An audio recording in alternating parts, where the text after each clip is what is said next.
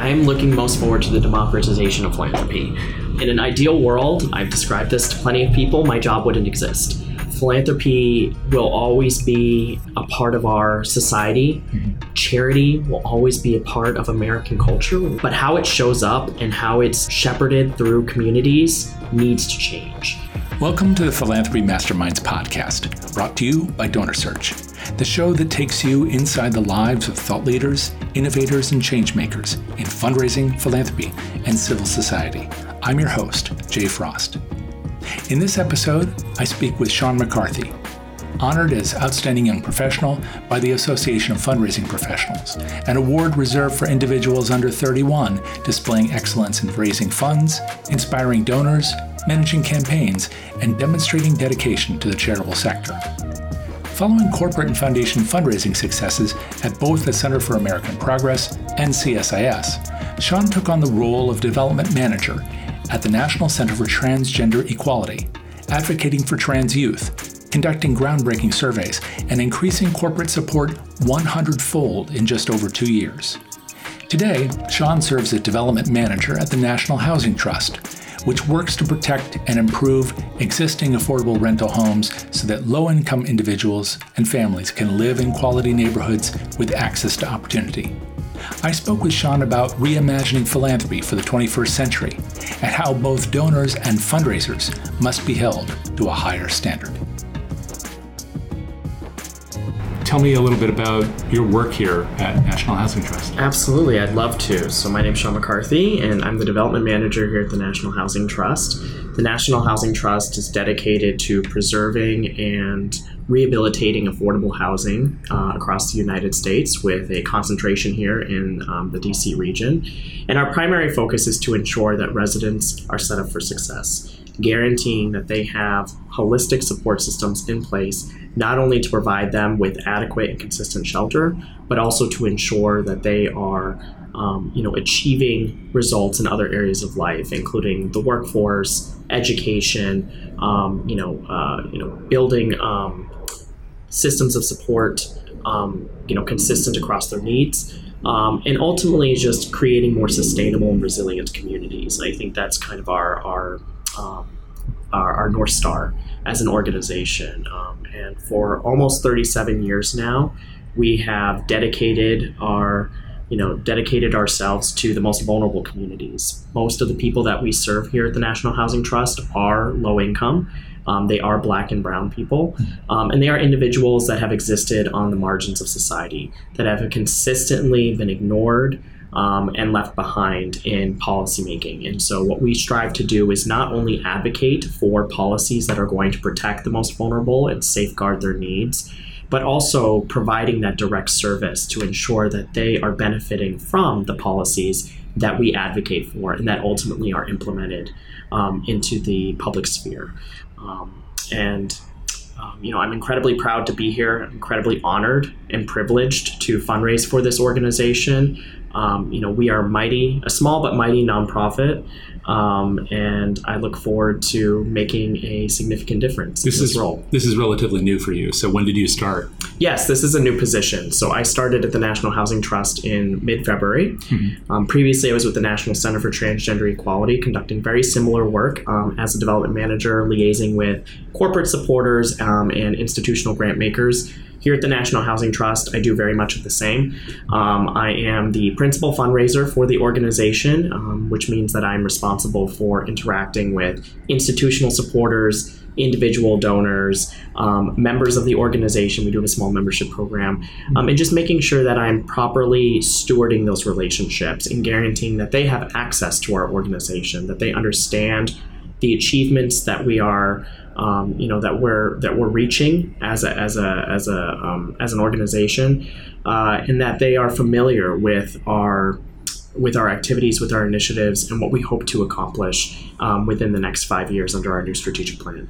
And I do want to ask you about that, but before we go there, can you paint a picture of what the need is? Because mm-hmm. there are some people who, many people in the United States, who still don't have a picture of what the housing crisis is like. Yeah. And especially in a place like D C, maybe you could even start there, what it's like when you come into the Capitol and there are people uh, obviously intense all over the city, and that's only mm. the visible end mm-hmm. of the housing crisis. Yeah, absolutely. Well, I'll just begin with my perspective, which is that I recognize housing as fundamental to individual and community prosperity. Mm-hmm. Um, I think that everything begins with housing. Um, when you have housing that's consistent, safe, uh, that allows you to live with dignity, you can then address um, other areas of your life um, that are that are experiencing a deficit, such as you know your health, um, your your financial situation, um, your food security, your education, um, and so I, I do consider housing as sort of like that that that foundation of human success, of human vitality.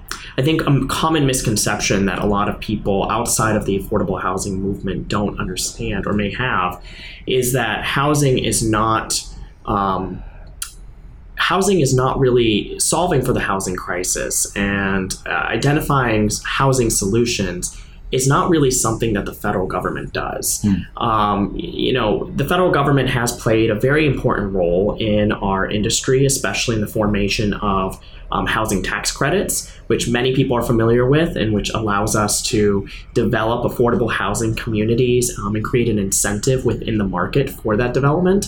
But aside from that, most of the regulation um, and allocation plans that are put in place to encourage housing development and affordable housing development um, lies with the states. Um, every state has a housing finance agency that controls their approach to affordable housing development, and every state has taken a different approach to solving their own affordable housing crisis. But what we've discovered here at the National Housing Trust is that the affordable housing crisis is a nationwide issue. Mm-hmm. I think we're all very familiar with the difficulties that our communities are encountering with affordable housing, mm-hmm. um, the issues that Um, we experience as individuals when we struggle to afford rent or we struggle to purchase a home. Younger generations are increasingly unable to purchase a home, to invest in the capital capital that's necessary to have um, you know, a permanent place of residence. Um, And so that's making them more prone to eviction. It's making them more prone to, um, you know, uh, financial instability um, and other concerns that are impacting their life. And so what we seek to do at the National Housing Trust is create a, a, a, and I think centralize solutions for the affordable housing crisis. We are, um, you know, an incubator for solutions by interacting directly with housing finance agencies and other affordable housing stakeholders at the state level to ensure that they have the resources and information they need to make informed decisions about affordable housing solutions. Um, one of the ways that we accomplish that is through our, our, our technical assistance. Um, we advise on qualified allocation plans, which um, describe how housing finance agencies equitably distribute resources to affordable housing developers based on certain incentives. So one of the one of our greatest, I think, strengths as an organization is not only have we identified the need to solve for the affordable housing crisis, but we're doing so in a very creative and agile way. When we consider some of the solutions that we would like to develop in partnership with these agencies and with these other stakeholders, we examine sustainability, we examine green energy, we examine, um, you know, um, community dynamics um, and um, demonstrated needs like mm-hmm. transportation and um, access to different models and, and, and um, you know, models of care and service. Uh, and that is something that I think goes under-recognized when, um, you know, organ- when solutions are being discussed. And so what we choose to do is we bring ourselves to the table, and we're ensuring that whatever discussions and solutions, or whatever solutions are discussed at the table, are taking that holistic approach to support and care that our constituents desperately need. The scope of this is is massive. So when you talk about it individually, it's helpful for people to to know and remember what it's like to pay the rent or to pay a mortgage payment or to try to find a place to live. Exactly. That's something that is somewhat universal now. But the scope of the problem for people who have no place to sleep tonight may not be visible to everyone. What's the scope of the problem today that you're trying to address here? Absolutely. Well, I think what many people struggle to understand is there is visible poverty, like you've you've suggested, where you're you're you're navigating your neighborhood and you're seeing visibly homeless people, people who are you know, unable to afford a home or receive shelter of any kind.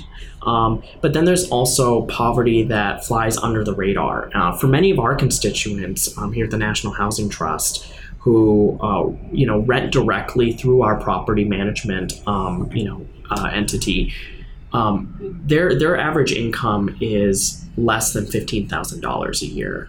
Um, you know that is. Um, So, you know, less than fifty percent, maybe less than thirty percent of the um, f- federal poverty line. Right, um, and that federal which, poverty line is a national line. It's so a national line, right? It's different which, in New York to live under that than it is in, I don't know where. Exactly. Boise. It's a national line. It right. doesn't address the nuances and in, in the um, diverse community needs that we see across the country. Um, and it also is calculated using a formula, an archaic formula that doesn't necessarily apply to the needs of today's citizens. Right.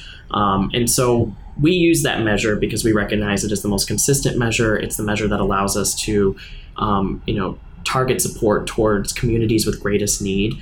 But when we talk about our constituents, these are individuals that are on the verge of destitution. Um, and so as an organization, what we seek to do is make sure that they have that housing stability that, again, is fundamental to their success. It is fundamental to their human development. Um, and we don't just believe in providing housing and then stepping away, because we recognize that, again, solutions do not operate in a vacuum. And so what we choose to do is deliver those housing solutions, but then also support our residents along the way. After they've attained housing, after they've gained housing stability, what else can we do to give them support? What else can we do to make sure that the housing they live in is dignified, that it honors their needs, that it respects their their um, you know, individual priorities, um, and that it isn't simply a an afterthought um, for our communities. It isn't an afterthought for our federal agencies or our state agencies, but that housing solutions remain at the forefront of public policy decision making. And you're dealing with a very diverse population, even within all those that, that you're serving. Absolutely. Through all this work and that, that where the need is for, for housing in the United States. So I'm sure that making sure that you are listening to and addressing those needs mm-hmm. is one of the chief challenges, right? I mean, and, and then to be able to interpret that and, and help convey it to people who might be supportive of it, but haven't lived that necessarily lived that experience. Exactly. I think one of, uh, you know, N H T's greatest strengths as an organization is that we are choosing to put policy into practice. We began as a policy organization conducting research, Um, you know, advocating in front of policymakers at the federal and state level, and um, just ultimately being a clearinghouse for affordable housing policy and decision making. But along the way, we recognized that policy making wasn't enough. It wasn't driving forward the solutions that we needed to see implemented yesterday. And so when and so when we when we re, you know when we came to that realization, we decided to also Um, expand our role as a developer and as an asset manager. And so now, in partnership with N H T Communities, which is our sibling organization, we are empowered to not just conduct that policy research, perform that advocacy, and deliver that technical assistance, but also to take our learnings and findings in the field and apply them directly to people with the greatest need. And that's what we're accomplishing through N H T Communities. We re- we rehabilitate aging properties. We preserve affordable housing, both uh, intentional affordable housing and naturally occurring affordable housing.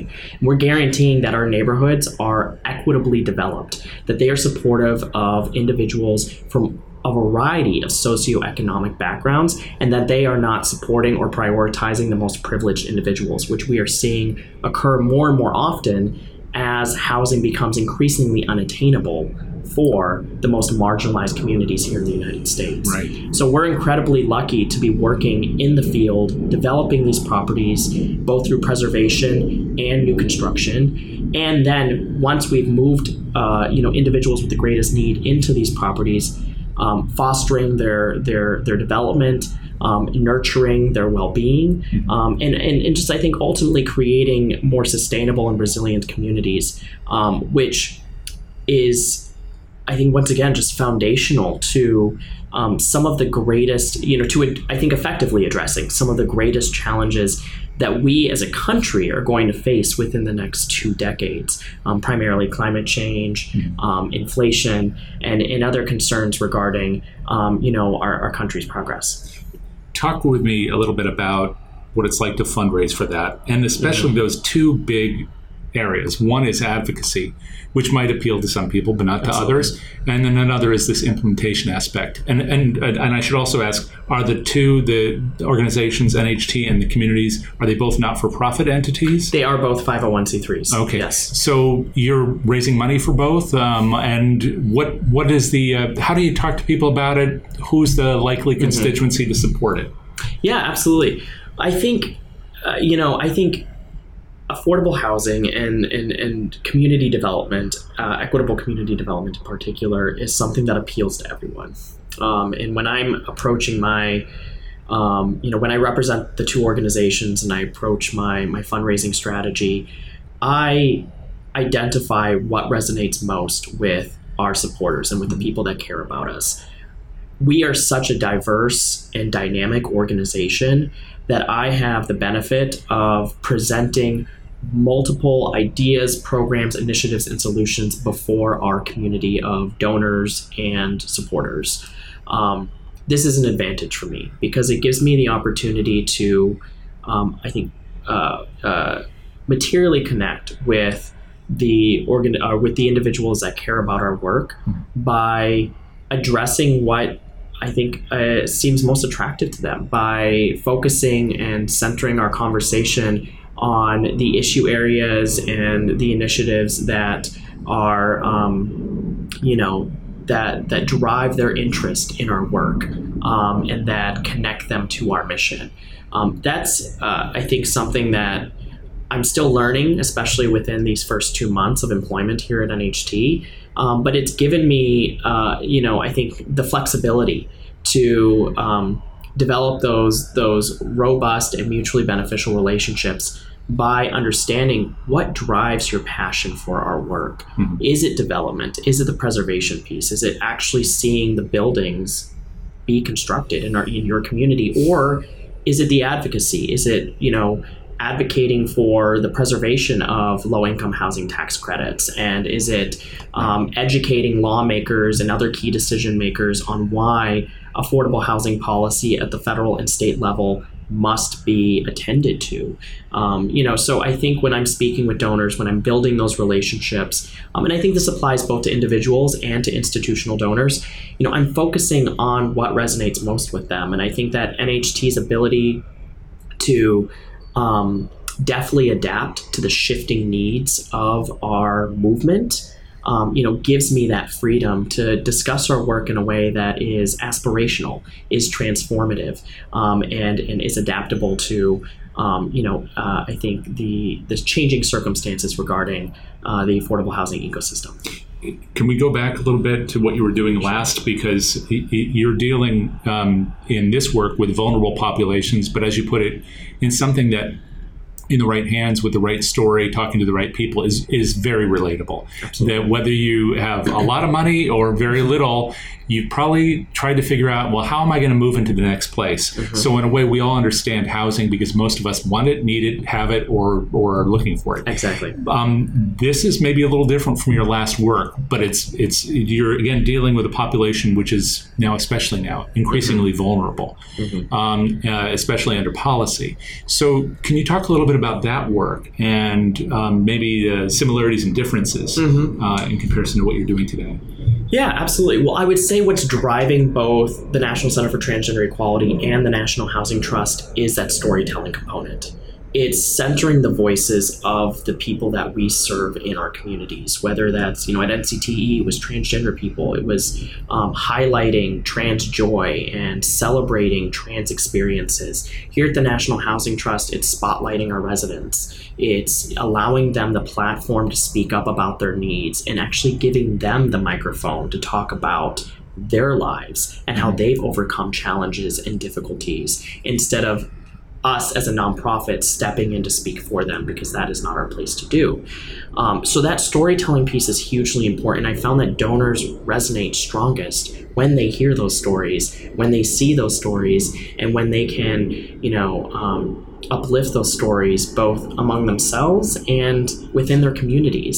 Um, I think storytelling is an incredibly powerful tool um, to advancing change um, and, and really, I think, transforming hearts and minds, um, which uh, is, I think, at the core of the the missions of both N H T and N C T E when we talk about um, educating folks and, and, and building um, compassion and empathy within our communities.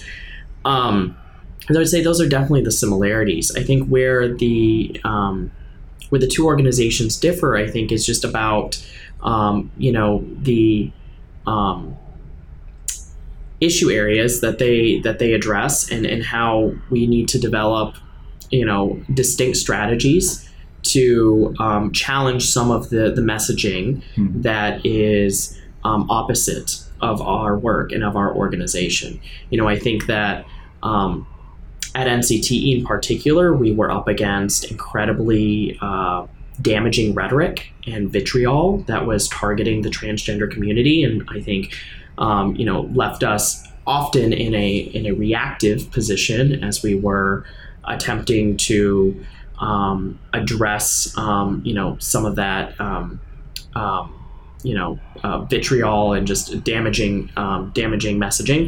And then I think here at N H T, it's it's more so, um, you know, uh, I think a lack of understanding, in that we're not really, uh, there's no one that's really against affordable housing. We all think affordable housing is important. We all recognize it's, um, you know, it's it's um, necessity, but um, what we're what we're facing is really just a lack of concern, or um, I would say almost an ambivalence to.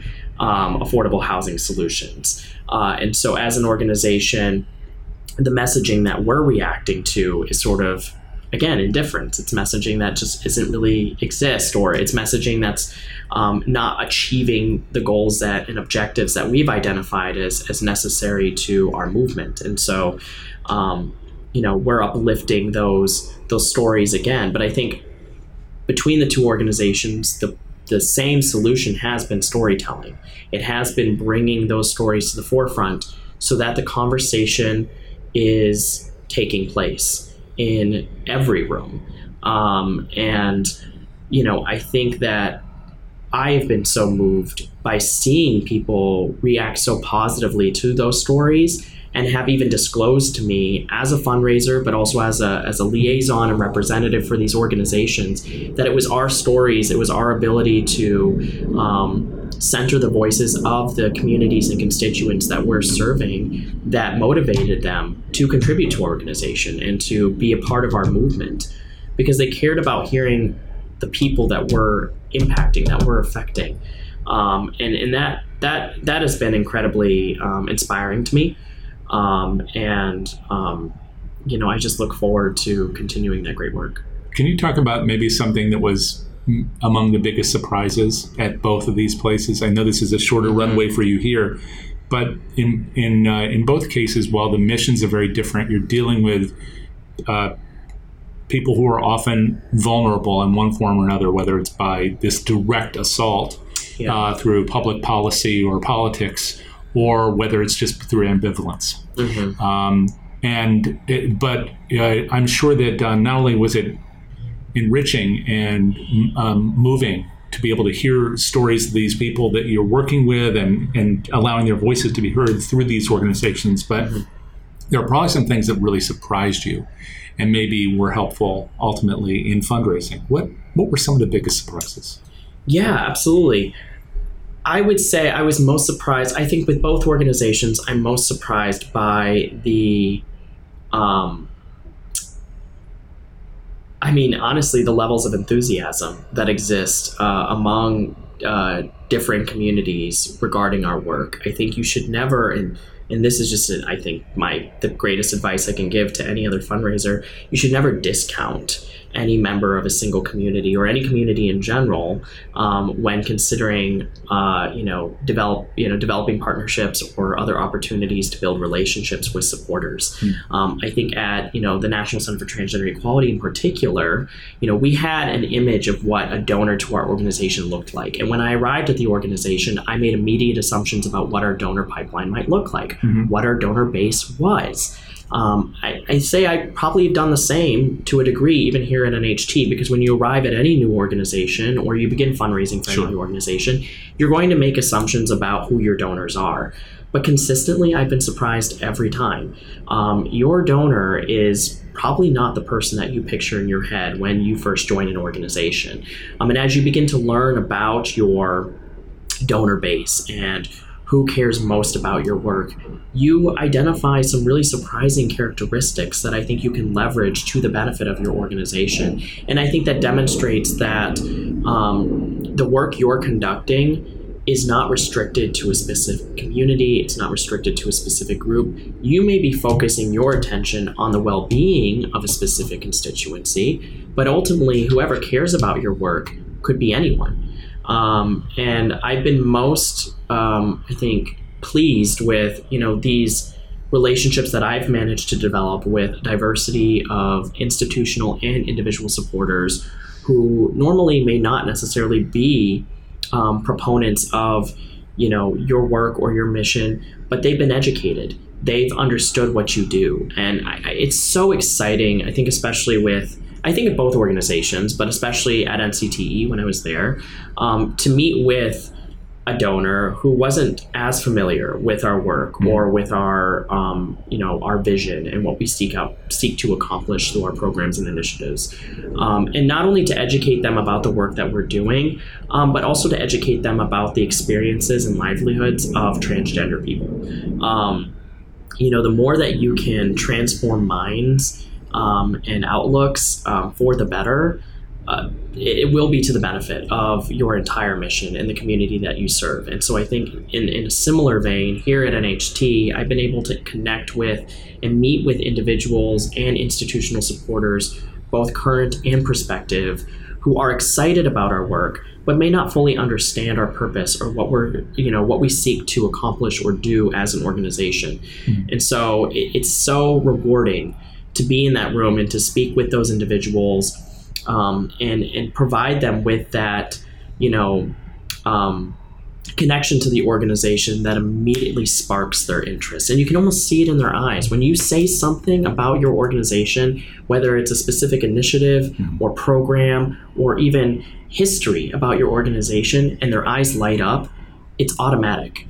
And it's so awesome to see. This sounds like a great argument for actually meeting with people in real life, if possible. Yes. Or at least in some way that you can face to face. I'm a yes. huge proponent of face to face contact. Okay. And this is important also across all these populations you're talking about, those we partner with to help them and those who we need their resources in order to help Absolutely. Others.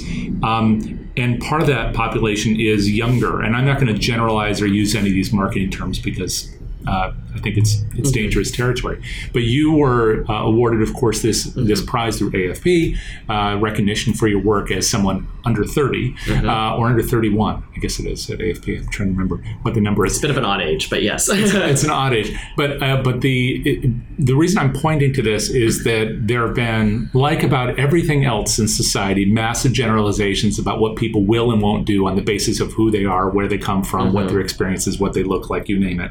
And one One of those things has definitely been about youth yes. versus whatever non-youth is.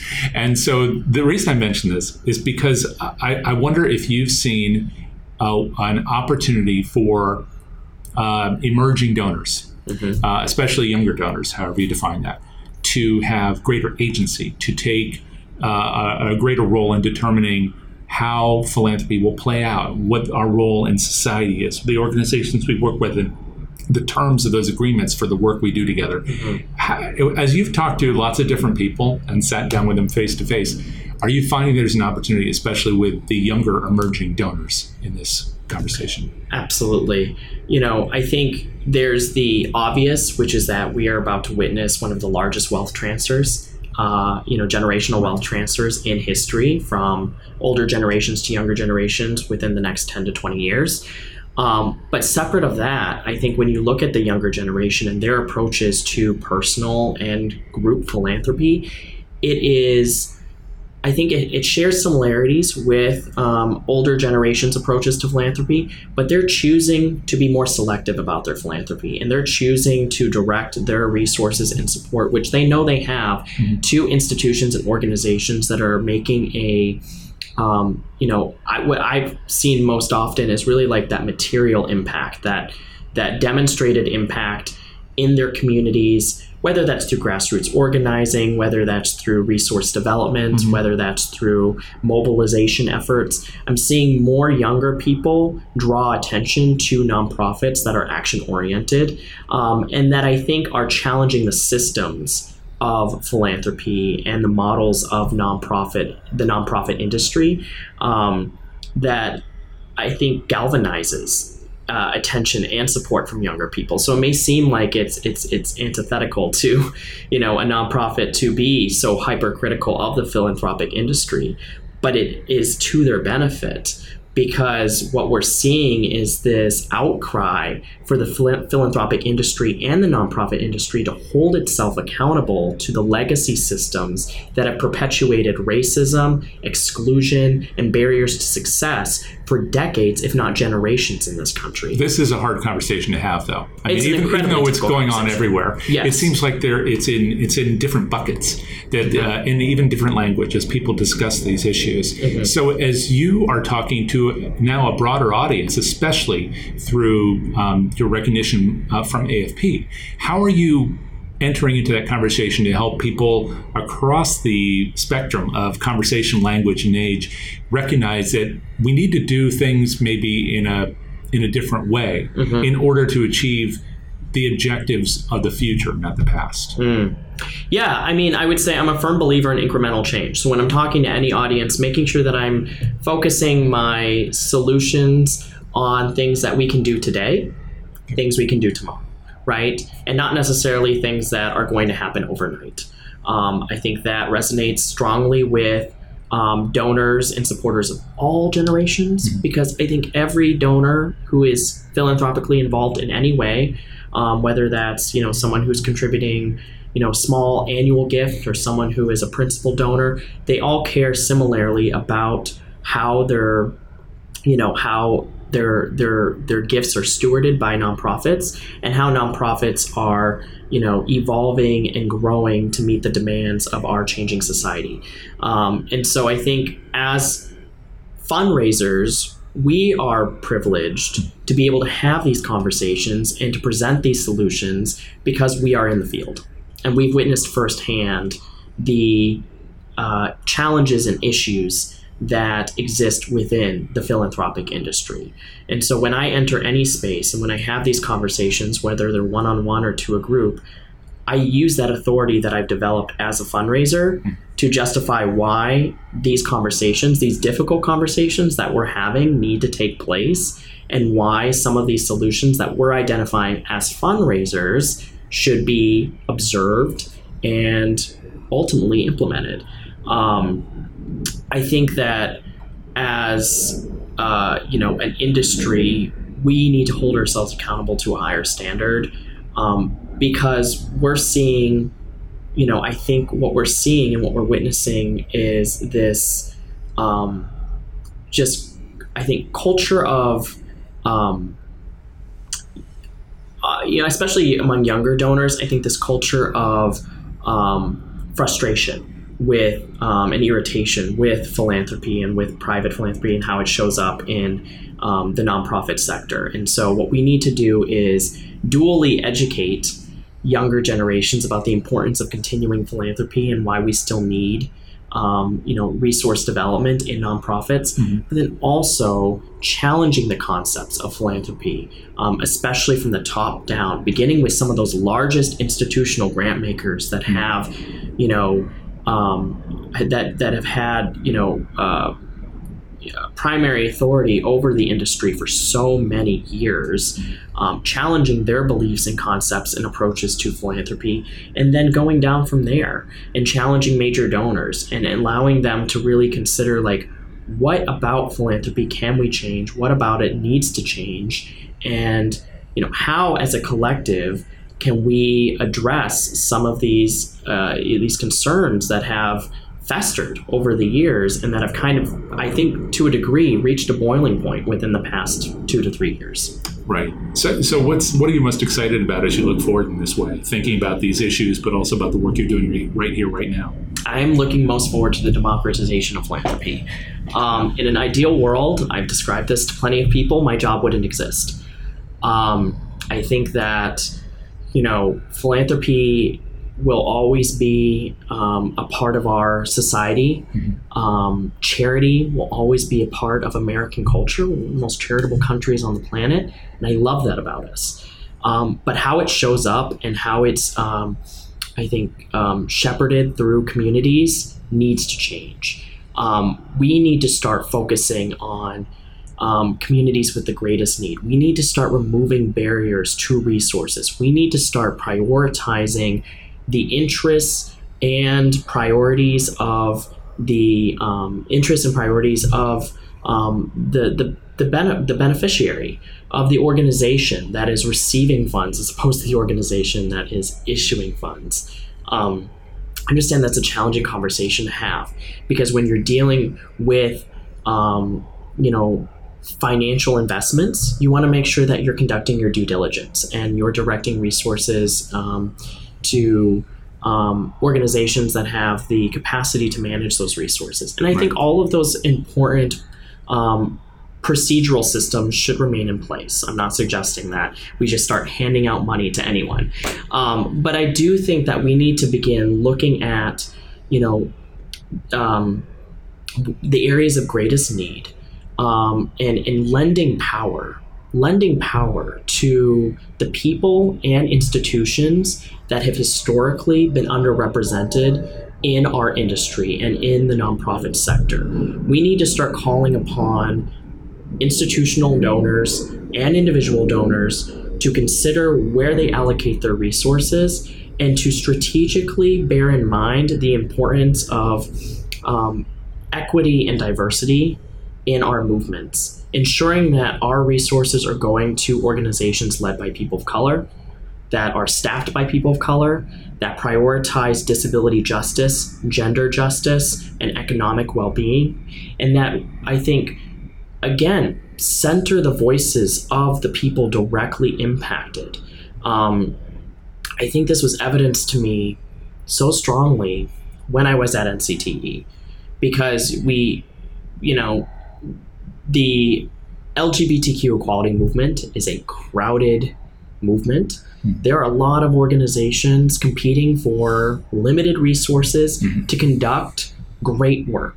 And all of those organizations have a role in place in the L G B T Q equality movement. That being said, some of those organizations are better positioned to address the crises impacting the L G B T Q movement today than others. Um, and when you look at something like trans justice and trans liberation, the people best equipped to advance trans liberation are transgender people. And yet only, I think, less than three percent, maybe lower, uh, philanthropic dollars go to trans-led organizations um, among um, L G B T Q grant makers. That's unacceptable. Um, and it's it's a sign that L G B T Q grant makers are not listening to their grantees, are not conducting investigations into how they can properly um, steward their resources to ensure that the people directly impacted are have the capacity and the and the ability, the resolve to tackle some of the greatest challenges. Um, that's changing slightly, but it's still unfortunately too prevalent Uh, within our industry. And it doesn't just apply to, you know, N C T E and to, and to trans-led organizations. I mean, it's impacted the affordable housing movement as well. Sure. Um, you know, and I think any movement is struggling with this imbalance of power between grant maker and grantee, between uh, donor and uh, beneficiary, and we need to we need to right size that imbalance. Uh, and in order to do so, it's going to require people holding donors and philanthropists accountable to the needs of our movement. And I think the people that have the greatest ability and power to do that are the fundraisers that are serving as the primary liaisons between um, you know, those two institutions. The Philanthropy Masterminds podcast is underwritten by DonorSearch, the world leader in donor intelligence solutions. Our producer is Jack Frost. Our theme music is Be My Remedy, composed and performed by House of Say. You can subscribe to the Philanthropy Masterminds podcast on Apple Podcasts or wherever you get your podcasts. And you can find blogs, webcasts, and C F R E accredited webinars with our featured masterminds at donor search dot net or check the show notes and descriptions.